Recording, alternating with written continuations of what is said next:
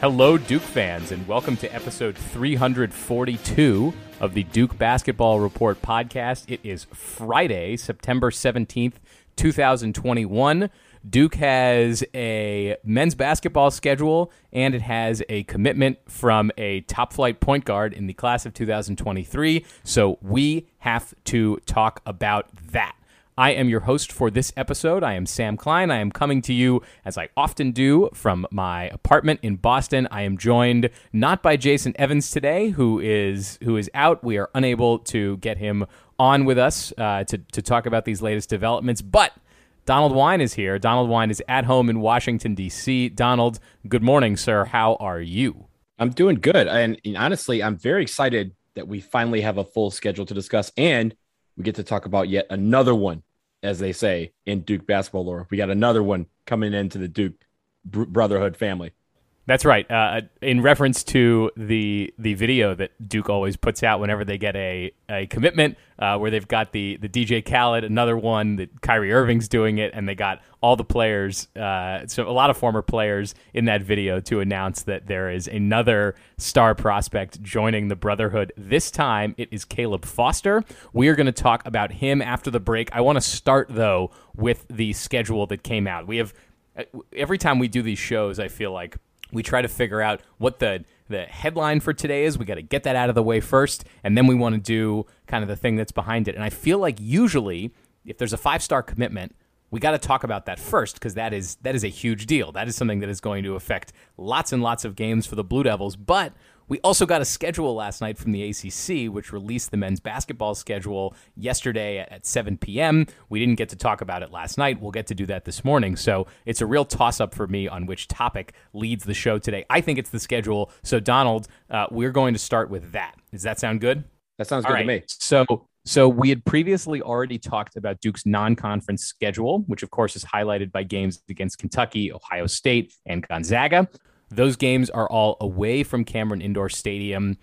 One of them is on a true road court, which is at Ohio State and Columbus in the ACC Big Ten Challenge. The other two, of course, neutral sites, Kentucky in Madison Square Garden for the Champions Classic and Gonzaga in Las Vegas over the Thanksgiving weekend.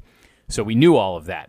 Some of the things relating to the non-conference schedule as it pertains to questions about the conference schedule, they don't tend to overlap very much. There are sort of two places in the schedule where we sometimes see a bit of overlap between the conference and the non-conference. The first is usually in early December in recent years, where the ACC has scheduled most teams for games early in the season, sort of before the real conference slate kicks off. Duke is not in one of those games this year, so Duke is going to finish its non-conference schedule before any of its conference games begin. Its first conference game is against Virginia Tech on December 22nd, right before Christmas, although at the end of the kind of run of games after exams end, Duke isn't going to get as long of a break this year that they normally would for Christmas. So Virginia Tech right after the non-conference schedule ends, and then Duke has its bye in ACC play right before the UNC game in early February. No non-conference game this year. It's in past years, sometimes Duke has played teams like Georgetown, Temple, Villanova, games like that, that'll typically fall in that late January, early February spot in the ACC bye. So that is kind of the basic setup of the schedule. I could go through it kind of in detail, but Donald, I want to get your quick reactions to that structure, and if there's anything else about the basic way that Duke's schedule is set up that was surprising to you before we sort of go game by game or week by week. Well, it's funny you mentioned the teams that we normally play in late January, early February. I call that the St. John's exception because we normally play St. John's either at home or at the Garden right around that first weekend of February, right before the UNC game. So we knew that wasn't going to be there. And I am kind of surprised, a little bit surprised, but looking at the schedule, that break that we normally have where they could insert a game between the Ohio State game and South Carolina State, that there is no game, that there is going to be a 2-week break. And we had talked about whether or not the ACC was going to do that when the non-conference schedule came out. It's interesting that they decided to wait and place all those games after Cleveland State, after the non-conference schedule was done. So that was an interesting note. I do want to note that there is a little bit of a break for Christmas. And it seems like in previous years, we've seen Duke kind of have like 3 or 4 days off where they could go home for Christmas. That was obviously very evident last year where we opted out of a couple games due to COVID and decided to take an extended Christmas break that we did not get in previous years. So we do have a week between Virginia Tech and Clemson where that's allowed. We could probably see these guys go home for a few days, which, as we know, is going to be something that's very, very much needed during the season to kind of get that break. The one thing I'm looking at is the last 2 weeks of the season, we have 3 road games, and then obviously that UNC game at home to close out the regular season schedule at UVA, at Syracuse, at Pitt over the course of about 10 days. That's going to be the stretch where the mental fatigue is going to start to set in, and also the pressure is going to start to build because, as we know, this is the last schedule we're looking at, that Coach K will be listed as head coach for Duke University. And those last few games leading up to that UNC game, the pressure is just going to keep building more, ever more each and every game. Because again, for all of these road games that we go to, it will be the final time that those fans get to see Coach K coach against their team. So I am looking at that as kind of the murderer's row stretch this year. Usually it's earlier in the schedule, but I think that is going to be the one where we see some potential for slip ups. We'll say that. Absolutely. I was looking at the same stretch of games because it's tough opponents and a lot of road games. I did want to back up and kind of look at some of the things that we like to normally track in terms of, you know, how tough is different parts of the Duke schedule. So normally one of the things that I look at on the schedule as a whole is where are the tough spots where Duke is going to have to play 2 games, maybe in a 3-game stretch, especially if one of those games is going to be on the road. Those are the opportunities where Duke is likely to get tripped up.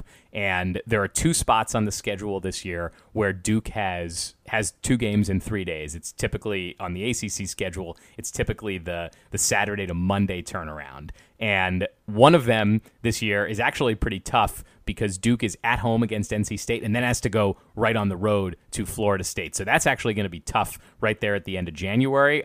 Florida State, of course, is a tricky place for Duke to play. Florida State always comes out big for them. So that is one of the spots that I have circled on the calendar. The other one, before we get to that end of season stretch, Donald, that you were talking about, is the turnaround from the home game, or the away game at Carolina at the Dean Dome is a Saturday night. Of course, a game that everybody gets fired up for. And then Duke comes home to play UVA on Monday night. So the quality of the competition may be a little higher depending on exactly how those 4 teams that we just talked about play out this year. But on the road against UNC is always emotional, and then at home against UVA is also going to be emotional. Luckily, that's not a really big travel night because it's not like when Duke plays in Chapel Hill, they have to stay in a hotel or get on an airplane or anything.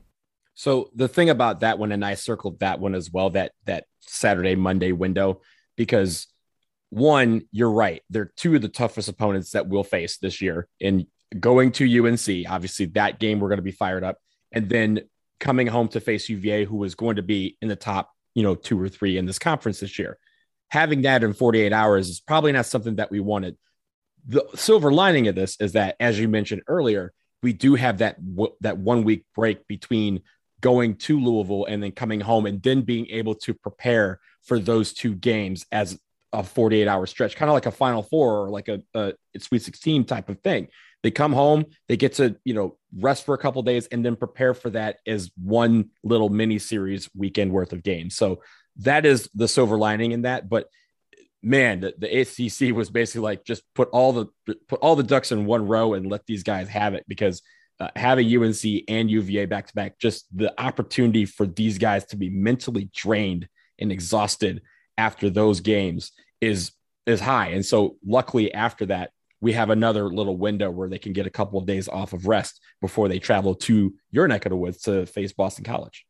Yes, I was going to mention that at some point, that I am excited because last year Duke did not come to BC, but that's okay because people weren't going to games anyway. This year, crossing my fingers, hopefully, that people will be able to go to college basketball games this year, because Saturday night in Chestnut Hill is just about the easiest Duke game for me to get to, at least since I was in Durham. So, prior to to me being there the last couple of years. I was living out in Colorado where it's impossible to see Duke. They never play out west like that, although this year they're going to Vegas.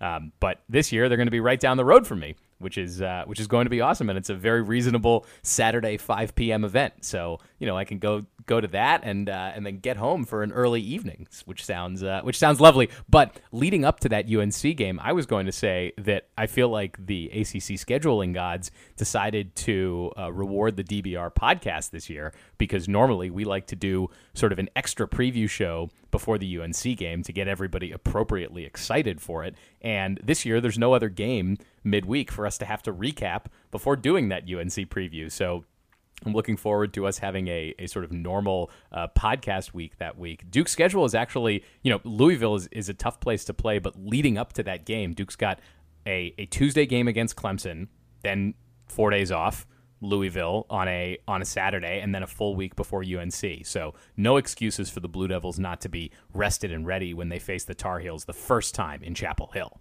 And for UNC, for that game in Chapel Hill, they are coming off. They will be at Louisville on that Monday. So Duke travels to face Louisville, then UNC travels to face Louisville, and then they both have a few days off. So it's not like we are going to be, you know, having, you know, more than a few days rest on, advantage on them.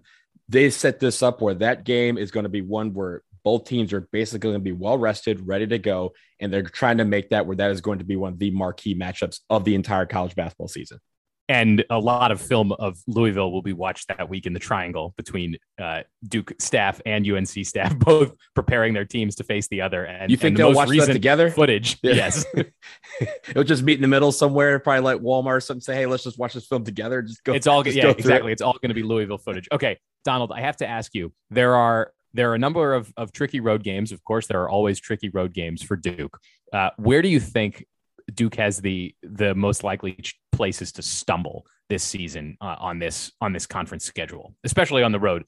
You know, at home, I think we just sort of assume that Duke is going to win every game at home, or it's very hard to handicap them because the advantage in Cameron Indoor Stadium, disclaimers, of course, about there being actually fans in Cameron Indoor Stadium, mm-hmm. but that advantage is huge. So where on the road do you think Duke has the biggest opportunity to get tripped up this year?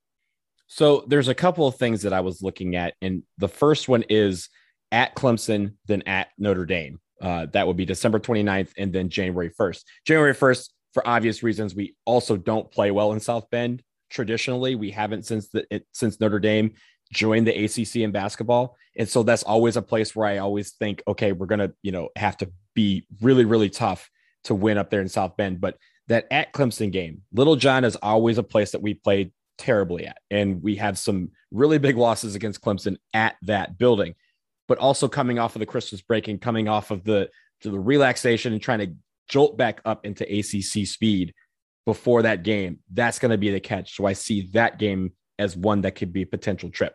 The second one that I see is at Pitt. At Pitt on March 1st, obviously Jeff Capel, friend of the program, the brotherhood and everything, but they also play very well. And last year we lost at Pitt, but also, again, looking forward to that game that looms on that Saturday, the final game in Cameron against UNC.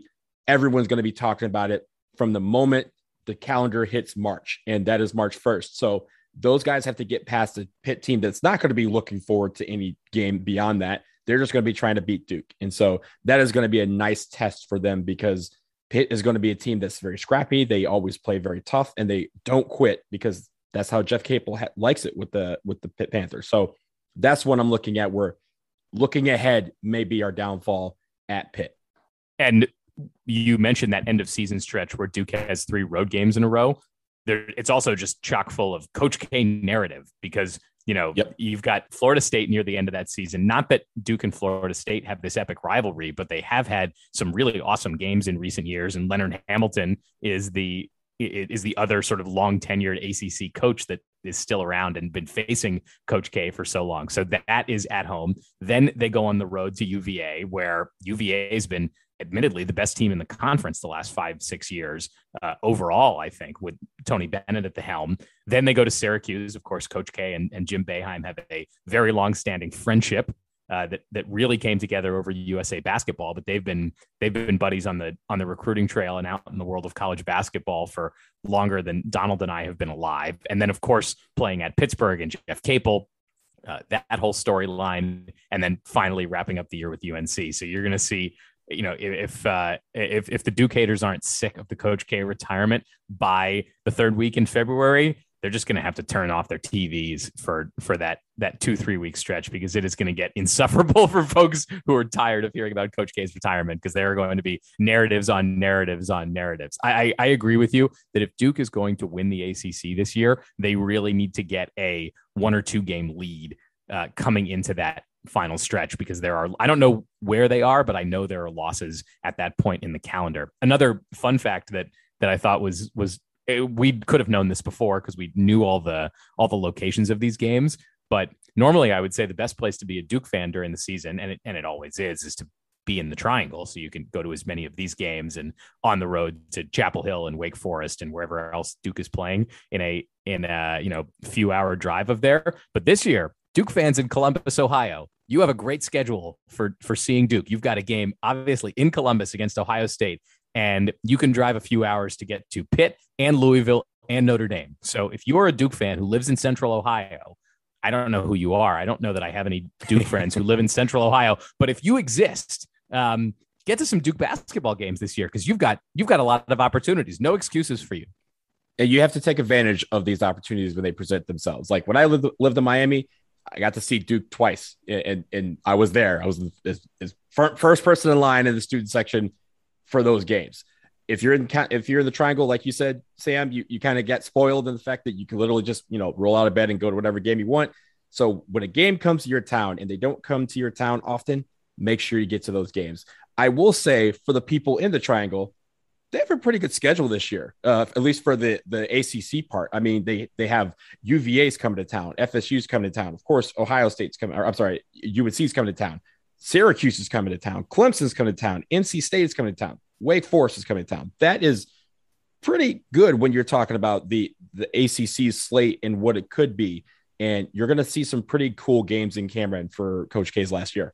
I'm looking at, I told you I've got the Boston College game on a Saturday night. Syracuse is also on a Saturday night. That's not that far away from me. And then also hopefully the Champions Classic getting to New York. It's tough to go midweek, because that one's on Tuesday, but we'll see which of those I can pull off, in addition to hopefully getting to Durham at some point to go to one of these final Coach K games. I can't believe that my last time seeing Coach K in Cameron might be the 2019 season, but here we are. All right, Donald, no more talk on the schedule. I'm sure we will hear more from Jason when he returns to tell us about his takes on this ACC schedule. We're going to take a quick break. When we come back, we are going to discuss Duke's first commitment in the class of 2023. Stick around.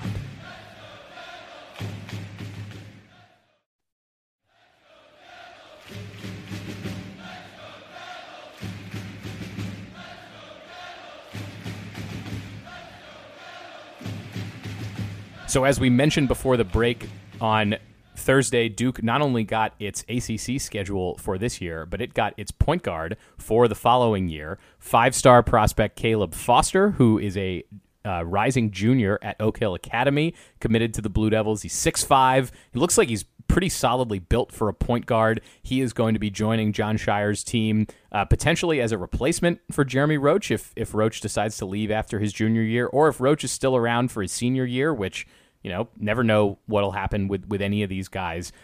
Maybe Foster is going to be a backup to Roach. But Donald, I wanted to get your take on Caleb Foster's commitment. What kind of stands out to you about him, and what does it mean for Jon Scheier's team? Well, first of all, the fact that you mentioned he goes to Oak Hill Academy, that is top pedigree there when it comes to high school basketball. Oak Hill Academy has had a bunch of guys, namely from Duke. You have Quinn Cook, who went to went there most recently.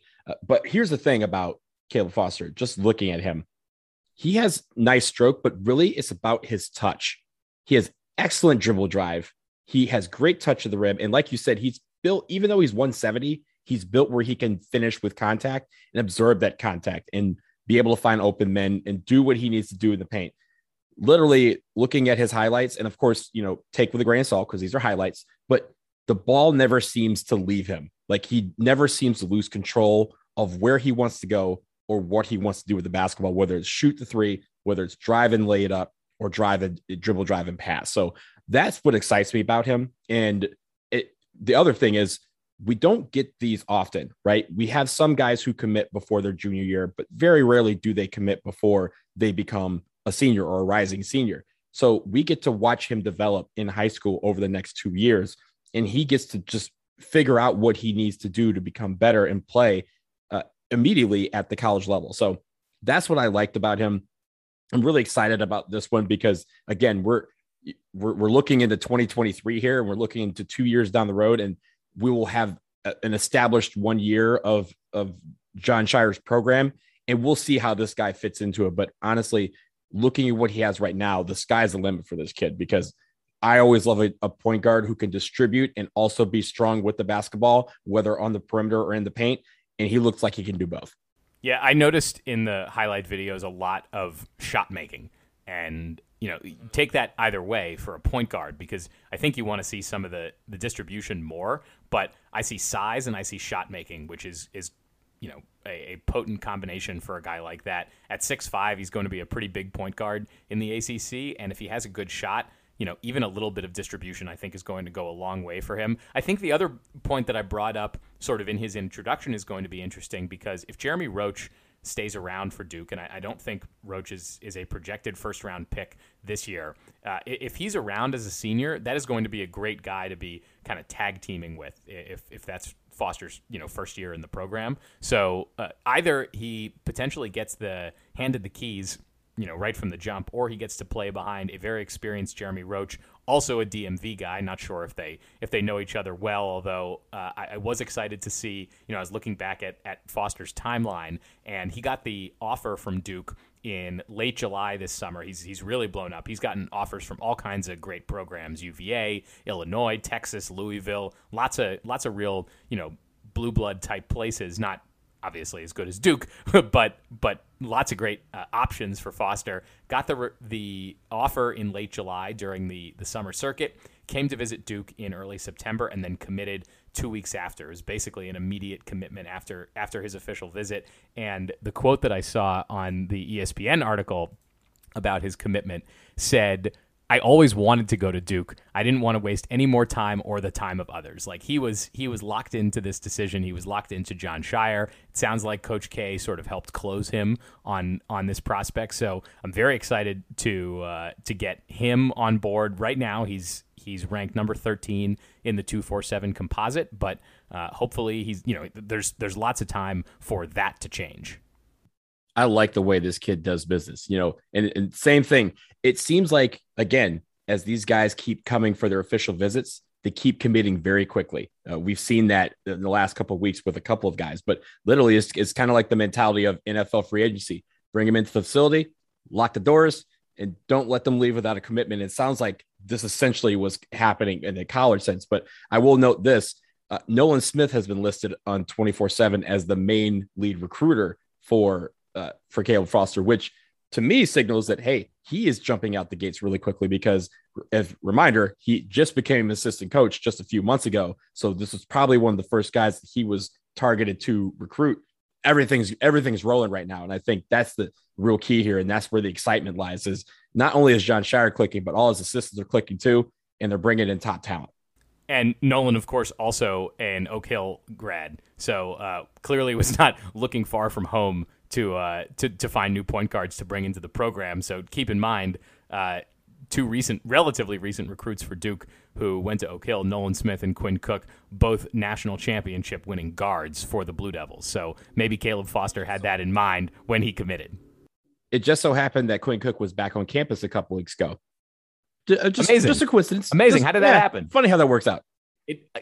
Things that would not shock me is Quinn Cook being on the bench for Duke as an assistant in relatively short order, you know, I would love to see that. I hope it's years from now when he's done with his career. Would love to see him one day on the bench. But in the same way that his big brother, Nolan Smith, basically just slid right onto the bench as soon as his playing career ended, would not be surprised if the same thing happened to Quinn Cook. All right, we are going to get out of here on that note. Hopefully Duke takes care of business this weekend against Northwestern. We will talk about that if it goes well, or if it doesn't goes well. If it doesn't go well, maybe we'll talk a little bit less about it. And folks, the basketball season is right around the corner. So we are going to be previewing basketball a little harder coming up. Countdown to Craziness is just a month away. So get excited for basketball season. Keep taking care of yourselves so that Duke is able to host events with packed crowds on campus. And we will talk to you again soon. For Donald Wine, I am Sam Klein. Jason Evans, not here with us this time, but should be back with us next time we record. This has been episode 342 of the Duke Basketball Report podcast. Stay in touch with us, dbrpodcast@gmail.com. Don't forget to rate, review, check out the forums, all of those things. You know how to stay in touch with us. We know how to stay in touch with you. We will talk to you again soon. Duke Band, take us home.